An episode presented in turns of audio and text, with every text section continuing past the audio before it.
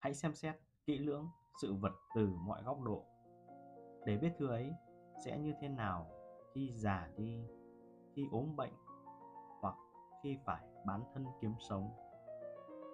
Người ca ngợi và người được ca ngợi, kẻ ghi nhớ và kẻ được ghi nhớ đều chỉ sống cuộc đời ngắn ngủi.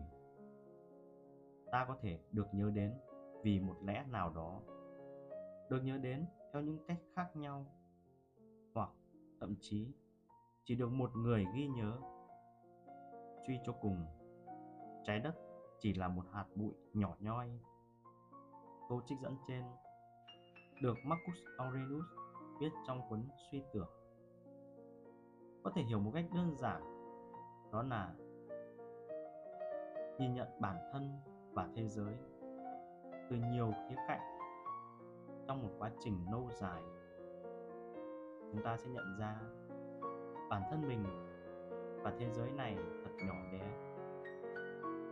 Chúng ta có thể tự hào với những thành tựu của bản thân, nhưng không bao giờ được tự mãn.